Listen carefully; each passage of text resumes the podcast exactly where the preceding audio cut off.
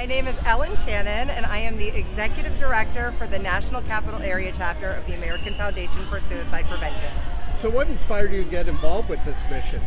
I had a personal struggle when I was in college, and this was many, many years ago. And at the time, I didn't know what was out there to support me. In fact, I didn't even have the words to or the knowledge to identify what it was that I was experiencing. And so many years later, when I found the American Foundation for Suicide Prevention, and I started reading about all what they do, what the mission is, the resources, the programs, all of a sudden it was like all the dots were connecting and the stars were aligning and I could start to identify even what was what had happened within myself. And so I was really inspired because I never want someone who's struggling to go through what I went through because I didn't know at the time that there were resources. I didn't know that there was help.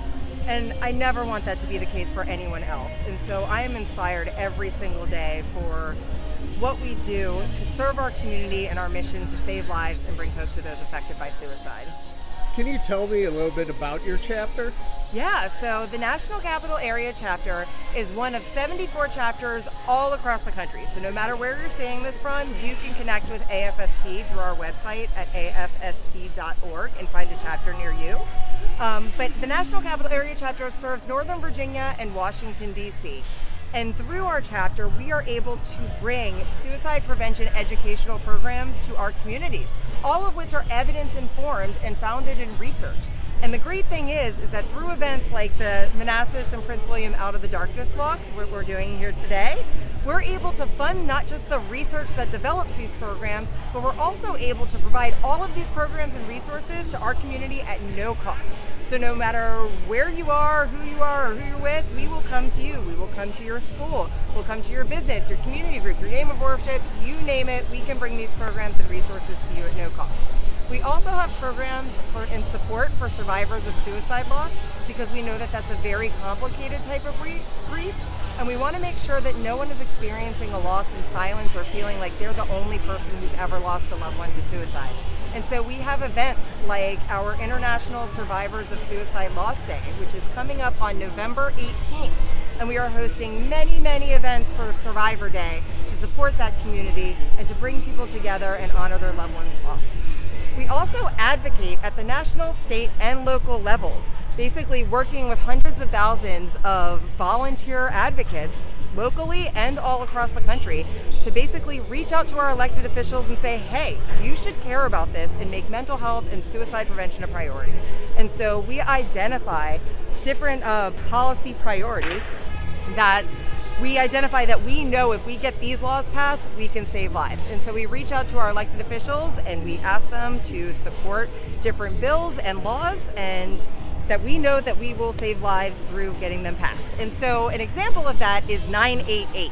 988 is the Suicide and Crisis Lifeline. It is available 24 7, 365. And so if you dial 988, you can connect with a mental health volunteer or mental health professional on the other end who is there to support you at any time to get you resources, help, or just to talk if you need it. So please, if you or a loved one is in crisis or you just want to learn more about suicide prevention and what you can do to support a loved one, you can always reach out to 988. And that is something that AFSP is really proud of, that we helped support getting that bill passed. And now it is available in all 50 states and Washington, D.C. And along with helping so many people, what do you do to help your own mental health?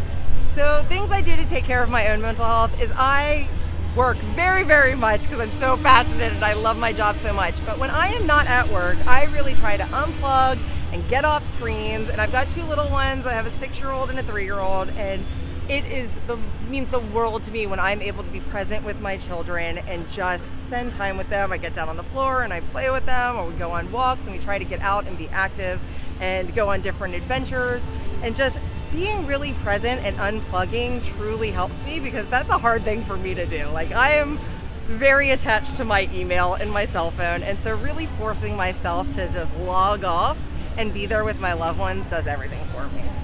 Last thing I want to ask is what advice would you give anyone who's going through a tough time?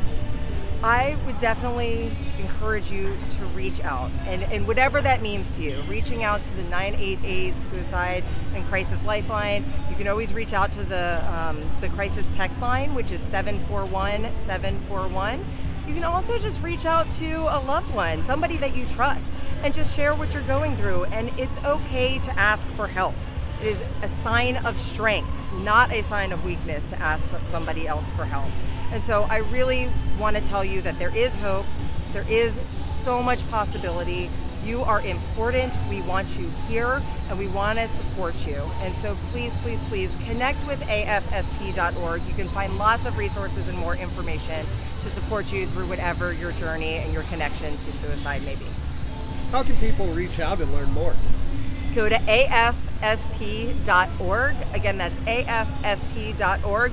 From there, you can find resources, information, support, connect with the local chapter, you name it. It is so much. It's a plethora of information on our website. And so, all accessible. Please, please, please visit afsp.org.